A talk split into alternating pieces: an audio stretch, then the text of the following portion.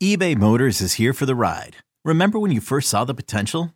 And then through some elbow grease, fresh installs, and a whole lot of love, you transformed 100,000 miles and a body full of rust into a drive that's all your own. Look to your left, look to your right. It's official. No one's got a ride like this. There's nothing else that sounds like, feels like, or looks like the set of wheels in your garage. With over 122 million parts, you can make sure your number one ride or die stays running smoothly. So there's no limit to how far you can take it. Brake kits, turbochargers, engines, exhaust kits, roof racks, LED headlights, bumpers, whatever your baby needs, eBay Motors has it. And with eBay Guaranteed Fit, it's guaranteed to fit your ride the first time, every time, or your money back.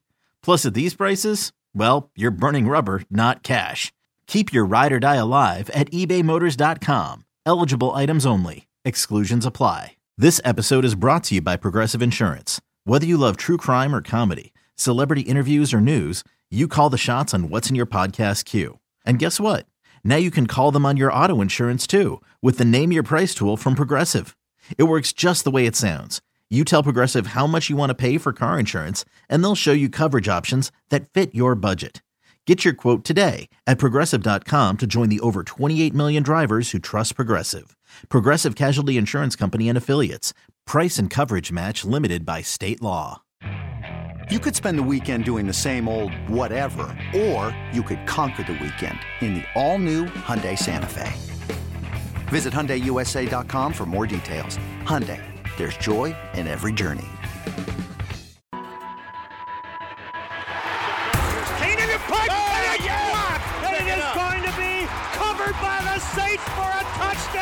It's your inside pass to everything Saints football. And the kick is good. We'll take you to places most fans never go. Will Lutz from 60. To practice, to the sideline, to the locker room.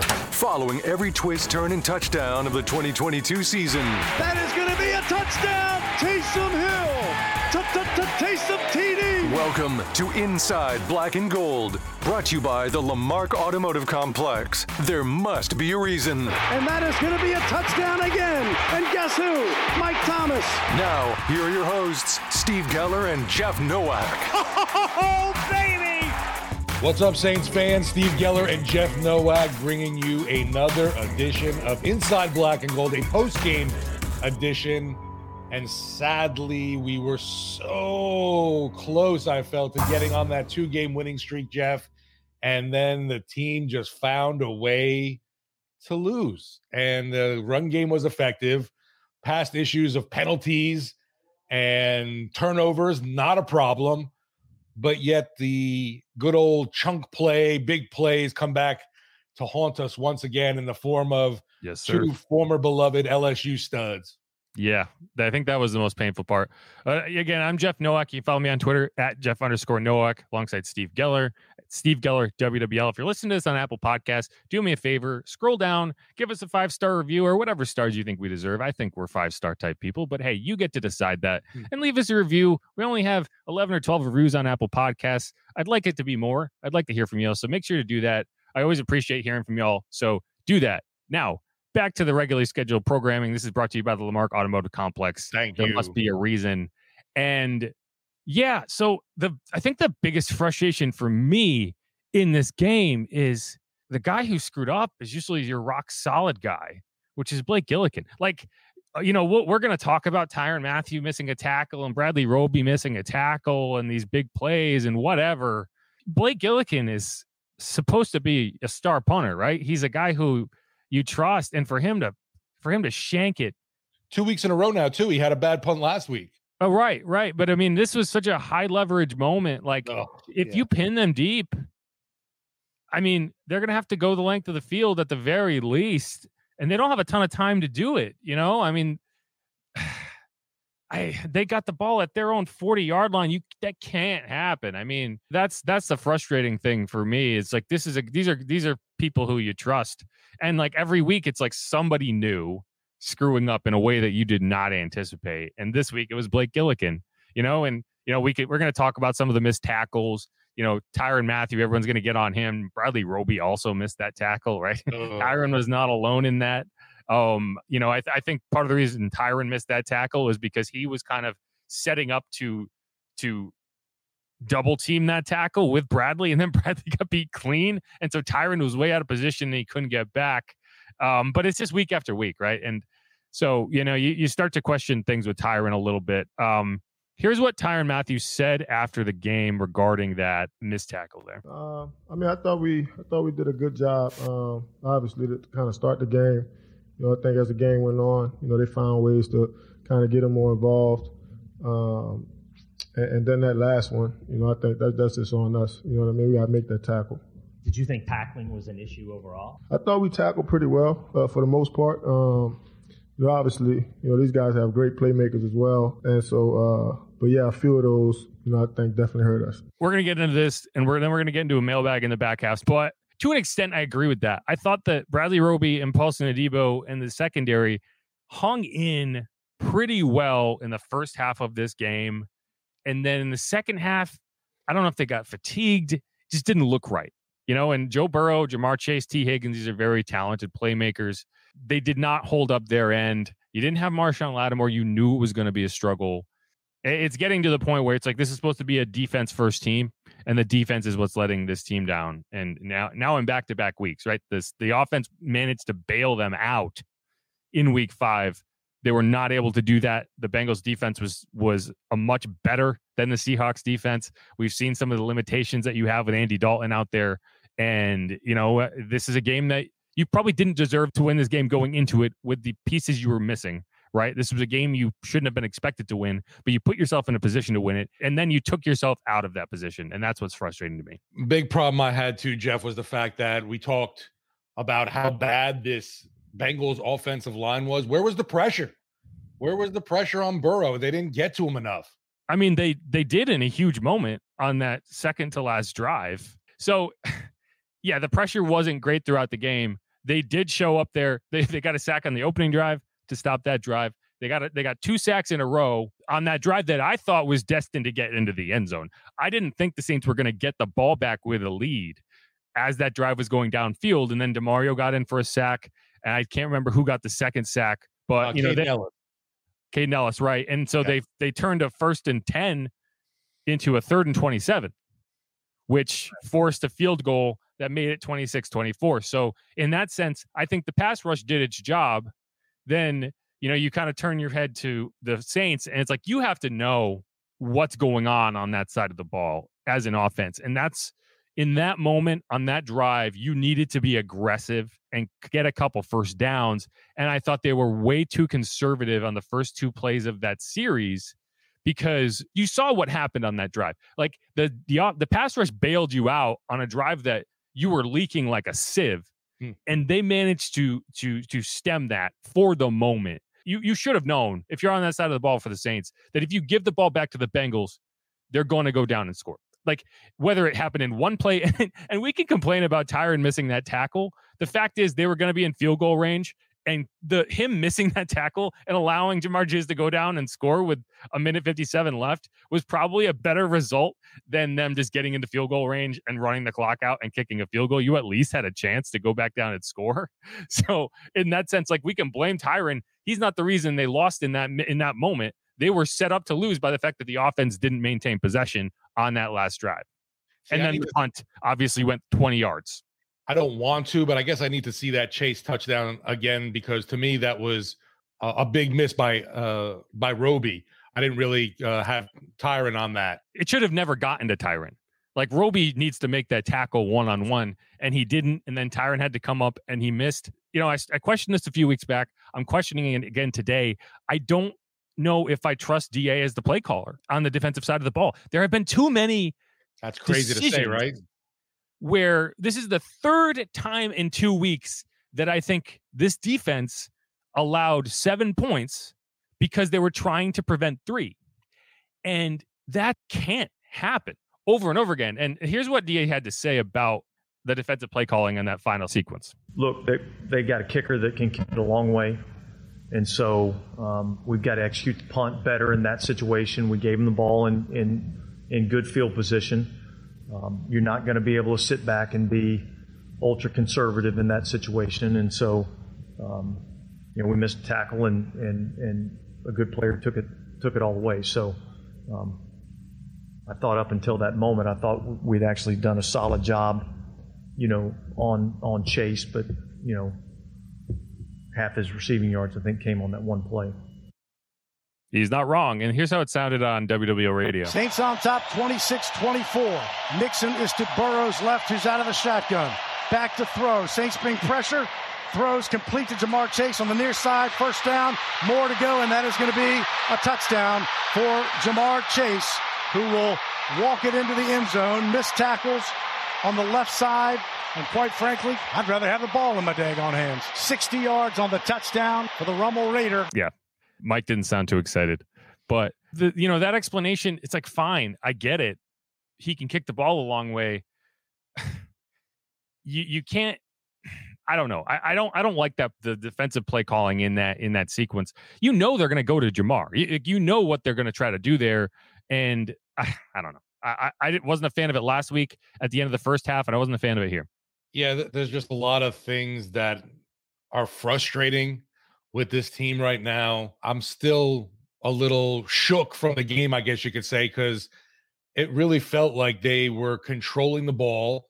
Uh, the the time of possession, the ground attack was working well. Andy Dalton was doing enough. It wasn't a great game for him passing, but I just felt with the with Kamara, Ingram, Taysom Hill, uh, even you know we saw a glimpse of what a newcomer and Rashid Rashid Shaheed can do. It just and 228 yards, I think they finished with on the ground. You would think with that and no turnovers is a recipe for winning. Yeah, I think if you want to take a silver lining out of today, it's that Rashid Shaheed got in the action and he you saw kind of the vision with him. You know, you saw some of that game breaking speed, that ability. And I think this was a game where you kind of saw the limitations of Andy Dalton. You know, and yeah. I've, I've talked about this at length. You know, he's a guy who he will do what you want him to do but he's not going to do anything at a level that's that threatens the opposing defense, right? You know, he's going to pepper the middle of the field. He's going to spread the ball around. I think in a game like this where you didn't have weapons, he might have been the better option because you, you needed to be plotting and you needed to get downfield. The issue the Saints had in this game and what lost them this game on the offensive side of the ball was you went one for five in the red zone in terms of scoring touchdowns. What this team has done to this point has been super hyper efficient in the red zone. Today, they were not that. Today, the only touchdown that came in the red zone was right after that Trent Taylor fumble that Zack Baun recovered. I do want to give him credit. Zack Baun made a play today. We've given him enough grief. He did make a big play in recovering that fumble. And then Andy hit Tre'Quan Smith. Beyond that, I was not impressed with what Andy was able to do down today. And a lot of that had to do with the inability to pressure the ball down the field. He had Rashid Rashid Shaheed. You know, his big play could have come on the first play of the game, or at least the Saints' first play of the game, because he had a step and the ball just went clean outside. And I, I don't know what happened, but it was a straight miss. Right. Right. You had a you had I thought going into this game, and I tweeted this last night that I thought the Saints were going to adjust the way they used Taysom Hill in this game, and I expected him to be used more as a pass catcher. Instead, they adjusted his role into more of a pass thrower. And I think that was a mistake because Taysom Hill as a passer inherently is taking away what Taysom Hill does best, which is getting the ball in space and having people forced to tackle him, right? Taysom Hill throwing it, while you might get some better, you know, defensive looks in terms of what you're attacking, do you really trust him to be able to hit Kevin White down the field? I mean, like that combination is just not something that I'm going to go to, right? And I understand why you're trying to do it, but there were moments in this game where Taysom was out in in the route combinations and oh, he was open. Right. There was a play to Alvin Kamara in the red zone down here where Taysom was open in the flat underneath. And it's like, okay, get him the ball. Let him let him plow over some people. Instead, you tried to hit Alvin Kamara on the wheel route. You know, he was matched up with a linebacker. I understand what you're doing, but if the goal is to get Taysom Hill the ball, the goal should be to get Taysom Hill the ball, not to get Taysom Hill the ball behind the line of scrimmage, having to throw it. And he did make a couple nice passes today. He hit Marquez Callaway for for first down twice, but you know I'm disappointed in their inability to incorporate him as a receiver. We heard too, like obviously from you know Pete Carmichael Jr., the offensive coordinator this past week, of they wanted to get him more involved as a receiver, and it it didn't even happen. It didn't. There was not even a target for him. No. And you know, the the interesting thing today was Jameis Winston was actually active in this game. And DA said afterward, it sounded like the only reason he was active was because you had to make moves elsewhere, which required you to cut Jake Luton. And so the only thing that made sense was to have Jameis active. But I do think that when you're dealing with Andy Dalton versus Taysom Hill versus whatever, we saw why I don't think Andy Dalton is going to be the starter for this team going forward. And it's because I just don't think he has enough juice. Like on that last drive, that that last drive coming down the field, did you really think that this Saints team was threatening for a game winning touchdown? Like, were, was there ever any confidence in that? Because there wasn't in my mind. No, and definitely the big deflator was obviously the Burrow to Chase touchdown, and you you almost felt that one coming as well. But yeah, I wasn't in any way thinking that oh here comes Dalton with the game winning drive. Although there was you know another no call in the Superdome with the uh you know no pass interference at the end of the game and that it's it's just tough to stomach. And I know it happens all across the NFL, but it just seems to happen consistently to the Saints week in and week out with these awful no calls or or going for or against them kind of thing. Yeah, see, I don't think that's pass interference by rule.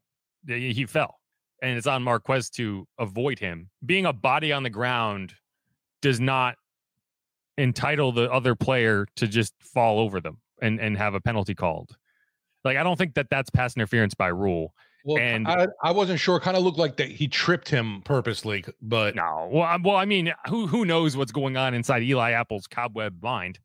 But I mean, in watching it in real time, it looked like they're kind of get tangled up. Eli fell, and then Marquez was unable to avoid him.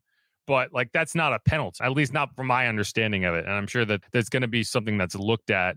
You know, it happened in the same part of the field as the Tommy Lee Lewis play. Yeah.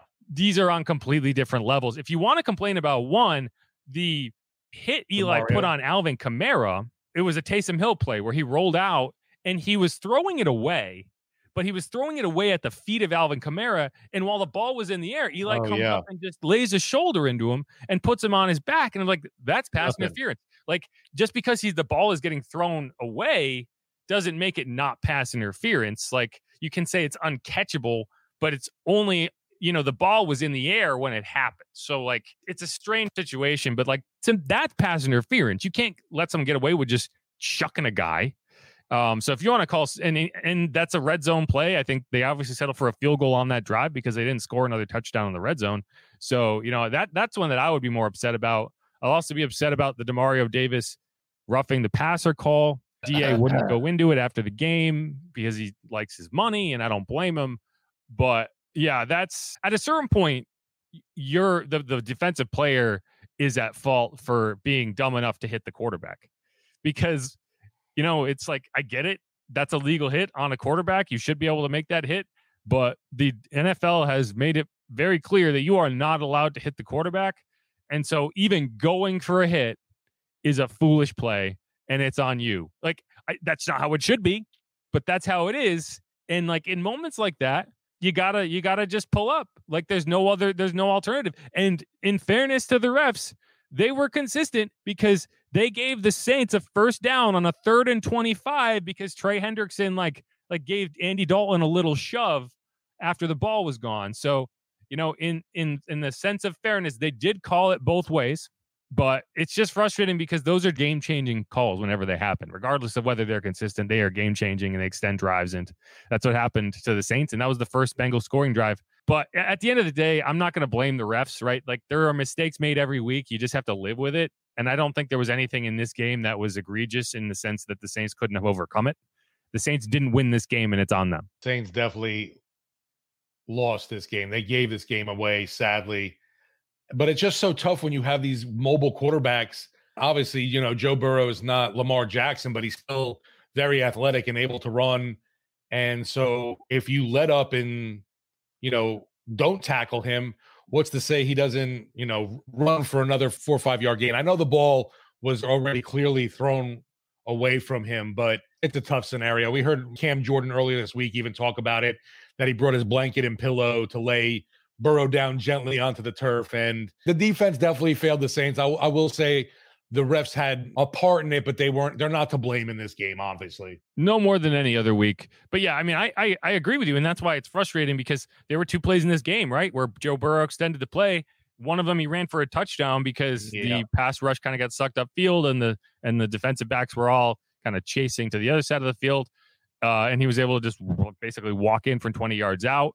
On another one, it was a third down play on. I don't think it was their final drive. I think it was their second to last drive, the field goal drive yeah. You know, the they had him dead to rights in the backfield and he was able to kind of escape and he got it downfield to Tyler Boyd to extend that drive. And that's a big play in that game, right? Like they're down five points at that at that point. So that's a that's a situation where all the Saints have to do is get the ball back. And then when you're trying to defend a touchdown versus a field goal, it's a completely different situation, right? Like Ja'Marr Chase doesn't score a touchdown there if the Bengals aren't only behind by two. And that's kind of what I was saying before. You allowed seven points because you were trying to prevent three. And so if you tackled, if you're able to get Joe Burrow to the ground, you know, who knows if they're ever even in that scenario to begin with. And that's where it's it's frustrating because you can't hit a quarterback, but then also you have to tackle him to, to prevent that from happening. So yeah, I, I agree. It's frustrating. I don't know what you do, but I think in that scenario, if you if Demario had it back, I think the only answer you have is put your put your arms up, right, and don't hit him because you know what's going to happen. You can't blow a guy up anymore. It's it's the rules. It's stupid, but it's the rules. And th- this coming short week is not going to be any easier against a guy like Kyler Murray, who's like a, a, video game to me. I don't even know how you catch that guy. Yeah, he runs like Super Mario. Like he's exactly. got legs. Um, but okay, let's let's take a break here. This is Inside Black and Gold. I'm Jeff Nowak alongside Steve Geller. Brought to you by the Lamarque Automotive Complex. There must be a reason. We're going to take a break. We're going to come back. I want to talk more about the kind of going into next week because we don't have any time to sit here and talk about this game, which thankfully we don't. We have to turn right around and get into next week. So I want to talk about Jameis, but I want to get more into what DA said about Jameis's availability for next week and some of these other guys. Stick around on Inside Black and Gold. Another day is here and you're ready for it. What to wear? Check. Breakfast, lunch, and dinner? Check. Planning for what's next and how to save for it? That's where Bank of America can help. For your financial to-dos, Bank of America has experts ready to help get you closer to your goals. Get started at one of our local financial centers or 24-7 in our mobile banking app. Find a location near you at bankofamerica.com slash talk to us. What would you like the power to do? Mobile banking requires downloading the app and is only available for select devices. Message and data rates may apply. Bank of America and a member FDIC. When you need mealtime inspiration, it's worth shopping Kroger, where you'll find over 30,000 mouthwatering choices that excite your inner foodie. And no matter what tasty choice you make, you'll enjoy our everyday low prices, plus extra ways to save, like digital coupons worth over $600 each week. You can also save up to $1 off per gallon at the pump with fuel points. More savings and more inspiring flavors make shopping Kroger worth it every time. Kroger, fresh for everyone. Fuel restrictions apply.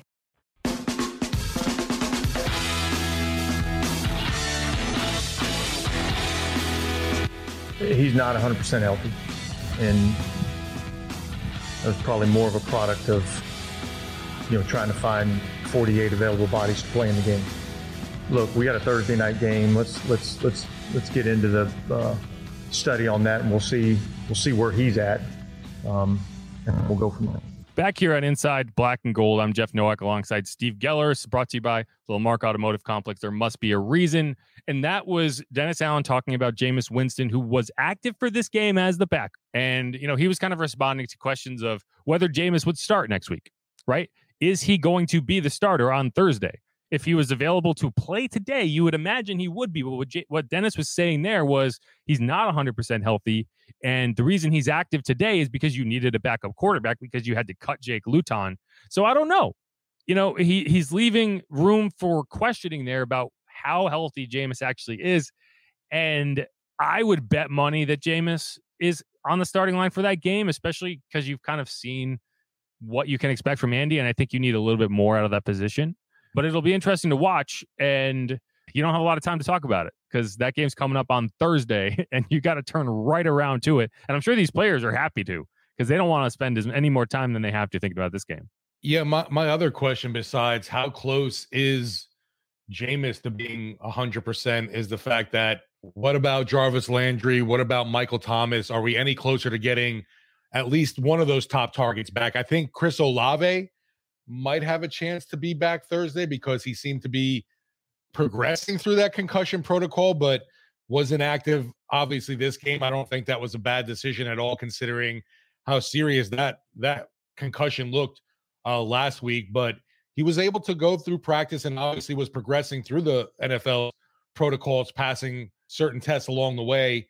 It's obvious, I think, that the team needs more weapons because while I think Tre'Quan Smith had a decent game this week, uh, Marquez Callaway as well, they just they're, they're not your top guys, and this whoever is the quarterback needs more weapons around them. Obviously, I actually disagree on the Chris Olave front. I think you don't think he'll be ready. Well, I mean, to me, it's more likely that Mike Thomas and Jarvis Landry are are ready, and you were kind of keeping them out this week because you didn't think they would be able to play both games, and you wanted them.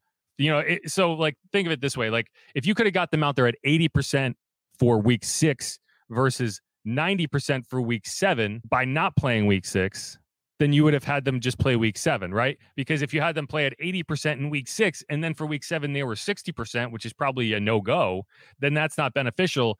And you're back to square one, right? I think that's probably what's happening with Mike Thomas and Jarvis Landry. Whereas Chris Olave is in a situation where if you are unable to clear him for this game, it is because of the atmosphere. It is because of the noise, the lights, the music, you know, and, and that's not necessarily going to change four days from now, right? You are more at the mercy of just, you know, your brain, you know, and so if there were issues for this game, I am concerned that the issues will not be cleared up by Thursday. And there's really no way to know that. It's not like, okay, get some treatment. Like you got it's it's your brain working anyway. So for me, not, for me at least, we saw Olave practicing. We still haven't. I didn't even see Thomas or Landry walk through the locker room this week this past yeah, but, week. But but again, if he was able to practice and not get out there this week, there's clearly a limitation that is beyond that. So like practicing is one thing. Being out here with 70,000 people at lights blaring and music, that is a completely different scenario and we were talking about a concussion. Right. Now, I think that Mike Thomas and Jarvis are close and you're resting them so that they can be ready. I think that when you're dealing with a head injury, it is it's a lot more difficult. Look how long Taysom was out last year. It's it's not as simple as saying, well, he's practicing, so he must be close. It's when is he cleared, and I don't know if that's going to change by Thursday. See, to me, I was like, at least he was questionable uh, uh, with Olave. I just have no clue right now anything about Landry or Michael Thomas, except that you know Dennis Allen might be saying they're close to being back on the field, but the fact that we haven't seen them on the field, even riding the bicycle or walking through the locker room saying, hey, is is a concern for me on both uh, Thomas's toe and Landry's ankle. Yeah, but the unknown doesn't isn't a negative. It's just like they're not out there, so we don't know what they're doing. But I'm sure no, they're getting that's work. true. Just right. because we don't see them in the 20 minute window of practice doesn't mean they're not getting work in. So I, I don't know. I, I, I expect we'll see one or both of them on Thursday. That would be my expectation. And I I expected to see Chris Olave. Like I expected if Chris Olave was practicing that he would have been cleared for this game. And the fact that he is not, to me, is a NFL thing. And that's where I'm concerned. Right? They are no longer going to let people skate through the protocol. And four days is not going to change a ton. Well, unfortunately, one guy that will be back is DeAndre Hopkins, who is coming off suspension yes. just in time to play the Saints. Just in time. Just in time. The good news for the Saints is if those guys are back, they're rested. right. So, you know, and, and that's why I think, you know, part of the reason you were you held Jameis out today is because, you know, you want him to be able to go into that fresh. And now you you also wouldn't have to worry about Andy Dalton turning around and playing on three days rest. And so, yeah, I, I, I don't know. But I said in the pregame that you really needed to win this game because that's a really tough trip to make on a short week. Um, and I don't know if you can even go in there and win that game. If you don't get bodies back, I have a really hard time seeing you go out to Arizona and winning that game. Um, but you know, now, now you have to. I mean, two and four, it's not a death sentence because of what we have seen across the league right? Yeah, the Bucs are the three and three. South, right. The Falcons are three and three. Like you are still only a game out. If you string a couple wins together, you're right there, and you have head-to-head matchups at the end of the season with both of those teams. You just have to win a couple games. But two and five, you know, it's like it's like it. This is a you know, as as someone who grew up watching the Giants, it seemed like every year it was like, oh, they're two and seven, but if they just win their next six games, they'll be fine, right? At a certain point, that's just a lost cause, and I don't think the Saints are there yet, but it feels like they're getting close because this is ugly. No, and, and right now, you know, it's it hurts to talk about uh, a team. I don't want to say we're fans, but we're obviously pulling for the home team I don't care what anyone says as a media member. You you you would hope that people want the team you're covering to do well. It just makes things a lot more fun. But right now, Jeff, it's like we're we're fighting now just to get to 500, and and that's just rough. Yeah, and and to me, you know, and so yeah, sure, but it's more to me the bigger frustration is not that you're you're losing games; it's how you're losing games. It's that you kind of felt like, okay, you have these offensive injuries and you have these struggles, but this team was built around the defense. And even last year, you saw with Taysom Hill at the end of the season, it was like, okay, you can win on defense if you play a certain way. Well, you played that way today, right? You played the Taysom Hill, don't turn it over, don't make mistakes, don't be extra aggressive, kick field Grind goal. And you lost because the defense couldn't get it done. And so if you can't win games that way, I don't well, know. The, I, mean, the, the the the offense failed in the uh, in the red zone as well. So I mean, you got to put that there too. We're getting yeah, field the, goals instead of like you won a game nine to nothing last year, right? You won you won kicking field goals last year and putting your defense in good positions, and you can say, okay, that last drive the defense was not put in a good position, but the Bengals still got it at the 40 and they scored on the first play. like, yeah. It's not like you're you're you can't build a team around defense and say this is a defense first team and then not be able to do anything on defense in big moments. They couldn't do it against the Panthers, they couldn't do it against the Vikings, and now they couldn't do it against the Bengals. I put all three of those losses on the defense. I can't argue with you there just because there's been issues in the backfield. Uh there's you know the loss of Malcolm Jenkins and Marcus Williams in the secondary. I thought they were a great pair together. And then, you know, there's another guy that swag factor is missing as well with CJ Gardner Johnson go- gone right now, too. And I don't know. And to me, that the D line is just not getting the job done either. That the, there's problems up front. I don't know what's up with Marcus Davenport and Cam's Cam. I think, you know, he's going to have his games where he's able to dominate, but just overall, uh, especially in the interior of the D line too, just not getting enough push up front. There hasn't been a point this season where I felt like, man, this defense is helping you win games. I mean, like in the sense that they are they are here and they're playing. That's one thing, but like even against the Seahawks, the game you won, you won in spite of the defense. Against the Falcons, sure, the the defense held up, but they still got taken for a ride by Marcus Mariota in the first half of that game, the first three quarters of that game. They got the job done late but they didn't have a great game. You know, against the Panthers, 67 yard touchdown when you needed them to, sh- to shut down, right? When you needed them to show up. You know, they played well against the Bucs in week two, and the offense, you could say the offense let them down. They held the Bucs to three points through three quarters. You should win that game. But in no in none of the other games did I feel like this defense is being a dominant defensive group.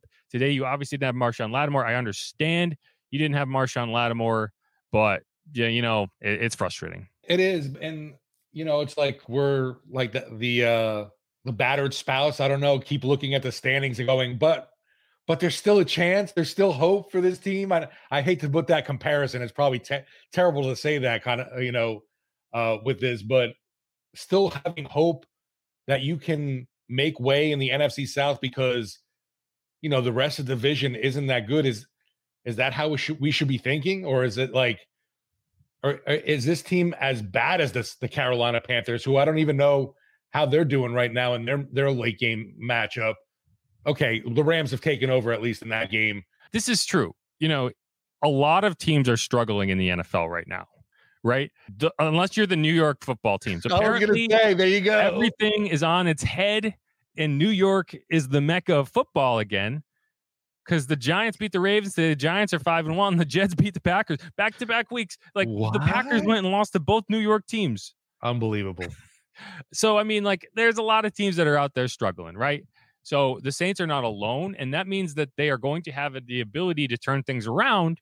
But you have to turn things around. And the frustrating thing for me is you know, I sit here every week and I tell you that there's talented players on this team. This is a good football team. They're going to figure it out, but they have shown no signs of that on the defensive side of the ball, from my view. Like that's that's been the nice thing about watching the Saints for the last decade plus is you could say, man, they're struggling, but you know, you trust the coaching staff, you trust them to turn it around, you trust Drew Brees, you trust Tom Pay- Sean Payton. I said Tom Payton, trust Sean Payton, and I don't know if I can say that this year. No, and I see JGP Jr. saying there, y'all okay? I don't I, I don't think I am. I'm I'm hurting from this one, really, Jeff. I really believed after that start that this team got off to on the Bengals. And like I said just before, the ability to run the ball, they were doing it so well uh, against a team that was so strong against the run. I think they were seventh in the NFL, the Bengals, allowing under 100 yards a game rushing. There was the penalties were cut down; those were at a minimum, and there were no turnovers, and they still found a way to give this one away at home. We can't even win back-to-back games in the Superdome anymore. Yeah, well, I mean, we knew that. That's not new. But that hasn't on, been the case I mean, for two years. To me, it's it's really insulting to the crowd's been there. I've been impressed. These noon starts, it's always oh they're so they're late arriving. You got to get into your seats early. And these fans were there. They've been there the last two weeks early. Uh, you know the who dat chant going full force. Uh, the dome being loud on those third down plays, and they're still finding a way to just blow things. Yeah, no, the crowd had juice. The crowd had juice the last two weeks. Um, you can't blame the crowd and then, then the team has has tried in the past. Sean was Sean tried last year. I thought that was kind of weak because if you're not going to win a game at home, why are you expecting the crowd to be loud? But yeah, no, the crowd has been great. I, I didn't think there was any issue with the crowd. We there was some concern over whether they might cheer for the Bengals because Joe Burrow, Ja'Marr Chase, all that. Joe showed was, up in Ja'Marr's championship jersey. That was not the case. You know, there were some LSU shirts in there, but you know, nothing crazy to me, there was one little part in the fourth quarter where there was a murmur of a Who Dey chant going on. Other than that, it was definitely full force Saints fans. Absolutely. Yeah. And and you know what? You you saw a smattering of orange around the, the dome. It wasn't like that Cincinnati Bengals fans, I feel, even had a huge showing in the Superdome. No, no, I, I thought the crowd was great today. All right, let's hit our last break and come back and just power through some of these questions. They're not nice but we're going to hit them. I'm Jeff Nowak alongside Steve Geller inside Black and Gold, brought to you by the Lamarque Automotive Complex. There must be a reason I say that a lot. I hope I hope you hear it. All right, coming back at you.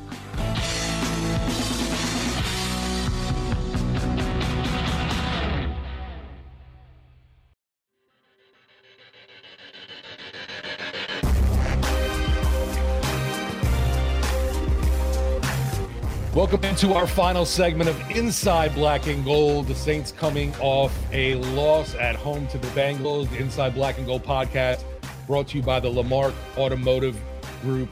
There must be a reason. And Jeff, the reason for this team struggling, it's hard to pinpoint because I think we kind of touched on a little bit the fact that it hasn't been the same thing. You know, we talked about obviously penalties turnovers were the issue. That wasn't it this week. No, right. They this was a team that had talked all all year about okay, we got to stop shooting ourselves in the foot. We got to stop shooting ourselves in the foot. They did that today. It did not help. They still no. And then at the end, you know, there was really the chunk play. There was only that really, I think, one big chunk play from the the Bengals, huh? Yeah, no, I mean they had some big plays. Uh, yeah, I thought that first touchdown to Ja'Marr Chase was really just like a dime throw. I have yeah. a hard time putting that against Paulson Adebo. He tried to get physical. Ja'Marr beat him on the release. That touchdown pass, if you want to look at something and say, where is Andy Dalton limited? What can't he do? That that throw where he just rifled it in between two defenders over the top, right where it needed to go. I don't think you can throw with that type of pace anymore, right? I think that's a throw you would never see him make, and he would never even see him try it and that's the type of throw that when you have these elite quarterbacks, you're able to make. I don't know if Jameis can make that throw, right? And so I'm not saying that Jameis is going to come back and be this solve for everything that has been ailing the Saints, but I do think your your offensive ceiling needs to be higher than it was today, and you can change that by bringing back your receivers. You can change that by doing a lot of things, but the offense needs to be better to complement this defense. And if you had gone into this season knowing that this defense was going to struggle the way it, the way it has, you would never in a million years have gone all in the way you did with those trades. And David Weil here with a comment Philadelphia must think we're fools giving up so many picks and then trading them CJ Gardner Johnson for next to nothing. I just don't get it.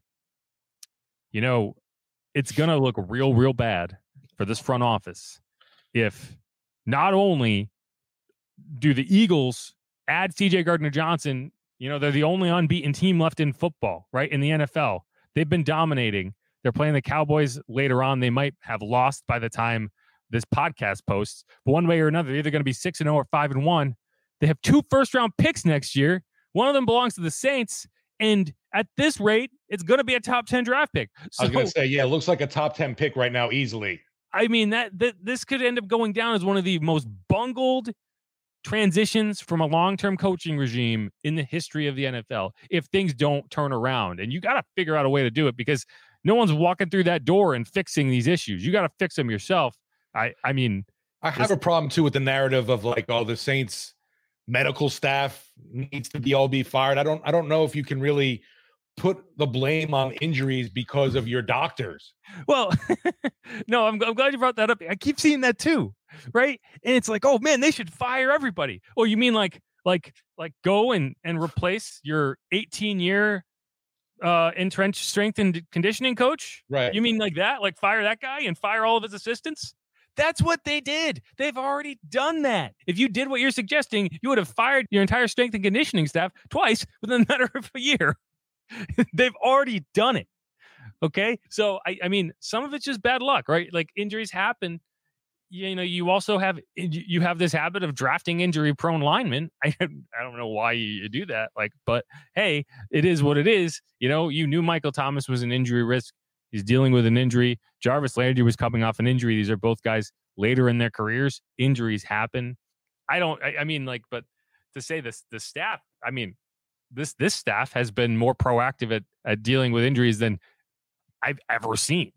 So I don't know.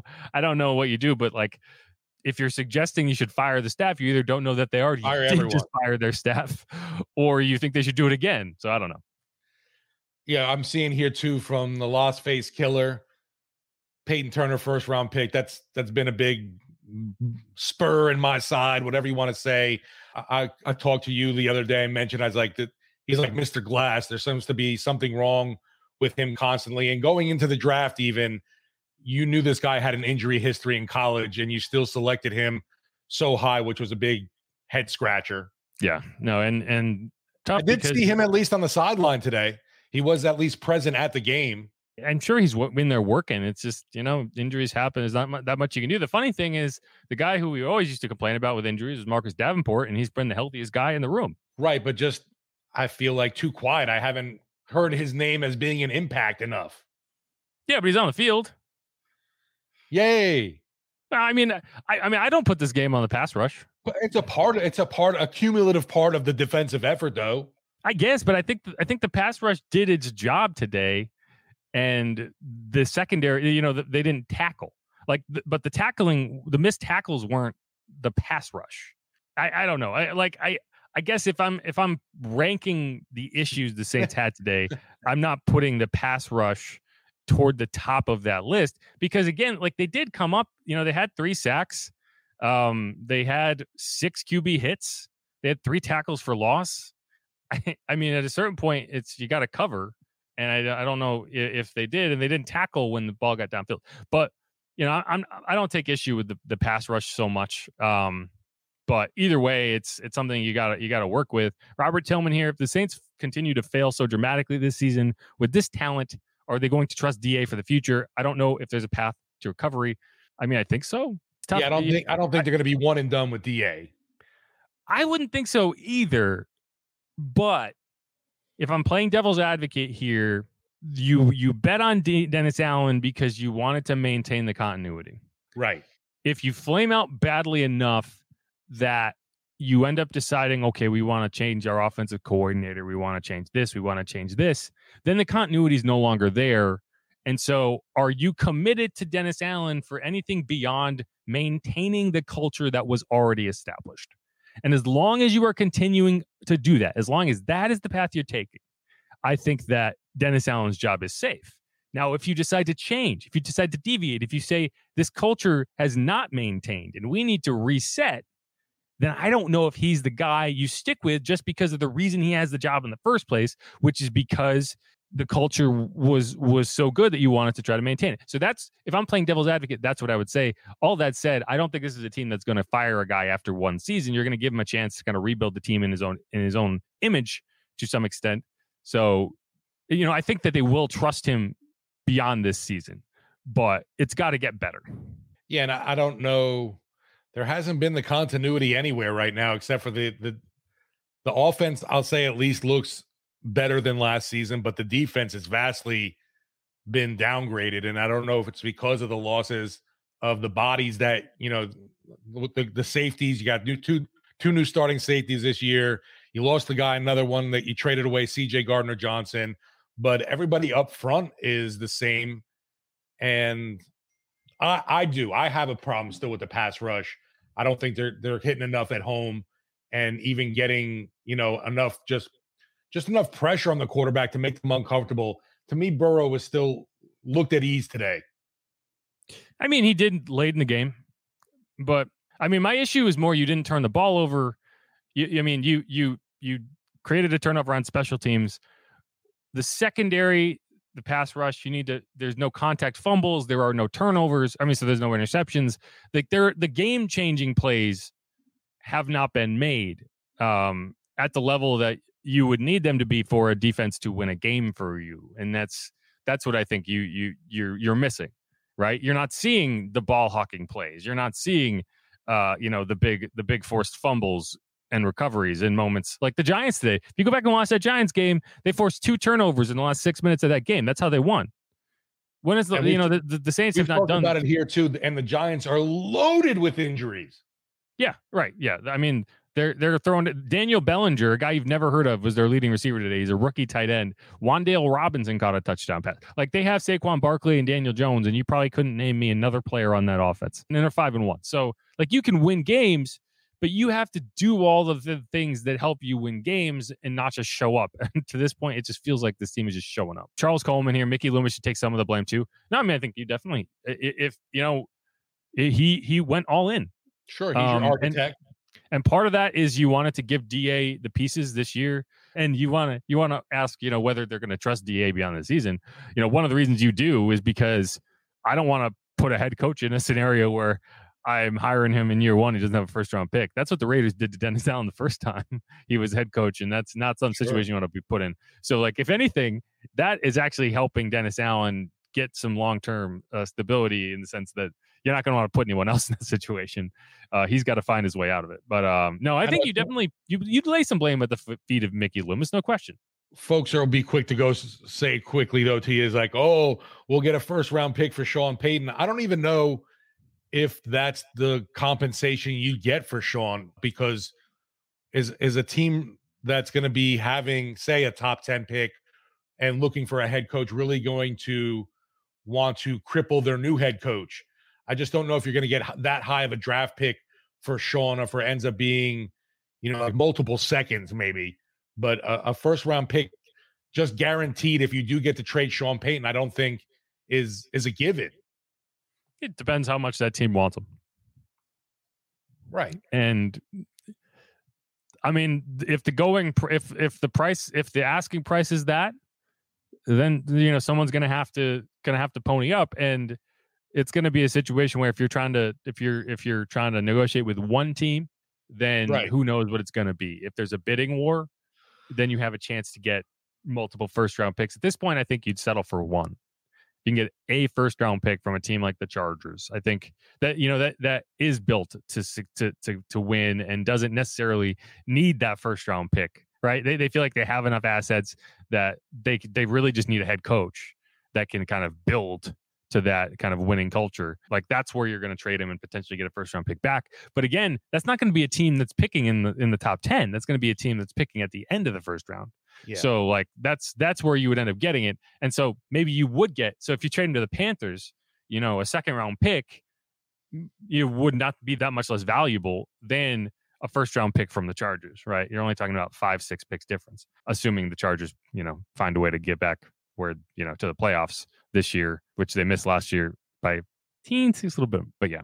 Yeah, I'm seeing some of the you know reactions here in our uh, chat box that you know, like, wish we had Bieniemy as head coach this year. I don't, I don't even know if that was really even a serious consideration for the They team. did- I know they they, did didn't interview him. interview him, They did interview him. I wish he was the offensive coordinator.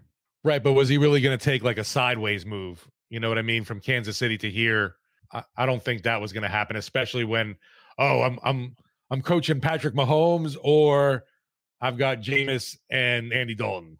Yeah, I mean it's possible that was the that was the kind of equation. I think, you know, the difference would have been, hey, you are running this offense, you're calling the plays, this is your offense, and you are basically head coach one B, Right, Because right. DA is a defensive coach. That would have been my sales pitch. Who's who knows if they made it? Who knows if that's what he was looking for? But either way, didn't happen. So there's no point talking about it. Maybe it's something you can revisit next year. But you know, he's also an unproven head coach. We don't know how he would be in a head coaching role. So it's like to say that was that would have been the the perfect answer. You just don't know. It's not like he's in a head coaching role now, and you're like, man, if only he was here. He's still an offense coordinator who is doesn't call the plays. You know, he's he's the Pete Carmichael of that offense. So I'm also seeing on here, and I agree with 504 Hot Boy. It was very obvious how much we needed Lattimore, and obviously a guy that you're going to miss. I, you know, any any defense is going to miss your top corner, especially this one with so many uh, guys that have been hurting as as is. But uh, I, I'm curious to know if he'll be ready for this game because you know, hearing that he had a bruised spleen after that hit that he took in the Seattle Seahawks game is pretty brutal. I don't know how much recovery time you need for that. Well, look, I thought the guys that went in there and played, I thought they, I thought they did, you know, I thought they competed. Um, did we miss Lattimore? Yeah, I think you know when you lose a player of his caliber um, against a really explosive offense that that throws the ball a lot, um, yeah, it, it, yeah, you miss him. You definitely miss him. Yeah, you miss him. You definitely miss him. No, and I, I didn't think that that Adebo played that badly today. You know, he got beat on that touchdown to Ja'Marr Chase, but again, like I said, I think that throw was was a was a next level caliber throw. Sometimes you get beat, right? Um Roby, you know, he's this he's the CB3 for a reason. You know, you don't want to put Roby on an island against Ja'Marr Chase. You never did, you never will. And he got beat and he missed the tackle, and it is what it is. I thought that for going into a game without Lattimore, you know, you didn't get torched, right? Like, like there, it wasn't like you spent this game like thinking the entire game, like, man, if only they had Lattimore, they wouldn't be getting destroyed. They they were winning this game until the last two minutes. Yeah. So yeah, I mean, I I thought you know fr- from a depth perspective, you know, I still feel like cornerback is one of the deeper positions you have. And you should feel good about it, but you know, anytime you're without your star players, you're without your star players, and you're going to notice. So yeah, I, I I agree with you. And I think it was, it might have been last year, the year before. Demario Davis even mentioned how big a key that Lattimore is to how this Saints defense just plays in general. He may not seem like the most vocal leader, but on the field, he basically said this defense goes as Marshon Lattimore goes. And, you know, you, you see what happens when you don't have a guy like that around, obviously. I thought Adebo was all right too. It was just like I said, I, I'm gonna have to rewatch, you know, some of the the film coverage of of things, but the the missed tackle at the end by Roby was just it, it made you like have that verp, that vomit burp in your mouth, and it Yeah. just left that ugly bad taste. Ugly, ugly, ugly, ugly, ugly. Uh, David Wild, one more question. Has Michael Thomas been out four weeks? Why didn't he go on IR? Same with Landry. No, neither of them have been out four weeks, right? Mike Thomas went out after week three. So it's been three weeks. If he misses Thursday, then it would be four weeks. And then you could say, well, maybe they should have put him on IR. But, you know, I think it's pretty clear this team was expecting him back prior to four weeks. And so you don't know the extent of an injury the first week, the second week. And so, yeah, I mean, I'm not questioning like he, putting him on IR wouldn't solve any of these problems. Landry has missed one fewer week than Mike Thomas. So he played in in London. So he's been out 2 weeks. So, you know, if if you had put them on IR immediately, then the earliest Mike Thomas could have come back would be week 8. So, I don't I don't think not putting them on IR is the issue, but you I do think you're I'm hopeful that you get them back for this upcoming week. Um, speaking of Arizona on Thursday night, remember that that tissue paper Seahawks defense that the Saints, you know, rolled through for 39 points? Well, that Cardinals team you're playing in four days, They are sitting on nine points with 24 seconds left in this game. Ooh. Against that same defense, 19 to 9. So maybe that game's a little more winnable than I gave it credit for. Because if you're talking about a team that had some expectations and is struggling without one of its star players, go look at Arizona. They're also going to be two and four. Yeah, I'm looking here, and it it seems to be the whole Kyler Murray show. He's passed for 200 yards and run for 100, and everybody else not not much else. Yeah, I mean they're they're they're losing this game. This is a divisional game for them, and they are getting embarrassed by Oh, the what- Seahawks by a by by by a historically bad Seahawks defense. This Right. is a Seahawks defense that allowed 45 points to the Lions and 39 points to this anemic Saints team that we just watched today. Um, so hey, maybe maybe there is a chance. Maybe the Saints can get something done.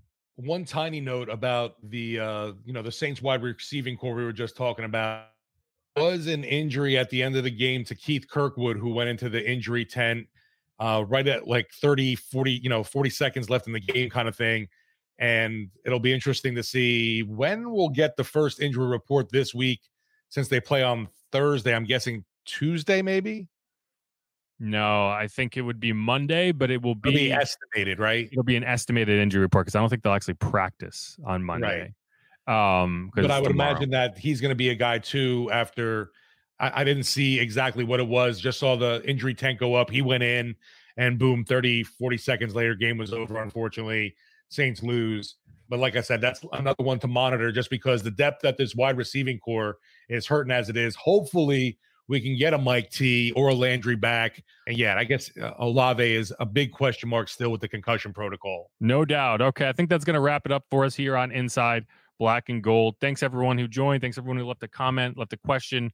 We're tried to tried to recover with us here after a painful 30 to 26 Saints loss to the Cincinnati Joe Burrows, I mean Bengals. This is always brought to you by the Lamarque Automotive Complex. There must be a reason. Make sure to hit us up on Twitter. You can find me at Jeff underscore Nowak. That's N O W A K, and at Steve Geller WWL. Make sure to give us a give us a subscribe. Give it. Make sure to hit that subscribe button over on Apple, Spotify, Stitcher, Overcast, Deezer, Radio Public. These are all the names of podcast things that I know and don't actually use. But if you use them, make sure to hit that subscribe button. Put the auto download on there. That's always nice because we're trying to we're trying to build this thing out. We've seen some good growth the last few weeks, so trying to keep building that. Hopefully, the Saints can win a couple games. That usually helps. Um, but yeah, Steve, any any parting any parting thoughts before we get out of here? just that fact of two and four is not a great feeling. Uh, looking at the division, it's still not a complete wash. I'm trying to stay upbeat and positive right now. Getting harder, but time to get back in that win column on the short week. I mean, why not? Uh, we we just talked about how Arizona's struggling, so Thursday night football is going to get another treat between the Arizona Cardinals and the New Orleans Saints. Yeah, all those exciting Thursday night games, right? One programming note here because they play on Thursday, I will not have the time or the energy to put together a film study pod, but we will because we'll have to be doing the preview for that game on Tuesday. So we will have the same kind of schedule. We're still going to post our next podcast on Wednesday, but it will be the preview for the Thursday night game. And then, you know, we're going to kind of have to cycle back into the normal schedule from there. But Joe, if anyone's looking for that film, I'm gonna still try to go through it and still try to put up a post on on WWL. But I won't have time to do any like real in in depth video breakdowns because I barely have enough time to watch it by the time we have to shift into the next game. So if you're looking for that, check it out uh, next week. I'll maybe I'll try to do a double double dip for the next week. Uh, I'm seeing here before we sign off, Brian Russell's already jumped off the ledge, Jeff. We can't help him. Yeah, he's he's gone for good. We'll make right. Brian. Until next time, maybe maybe we can have another happy podcast next week. All right, y'all. Peace.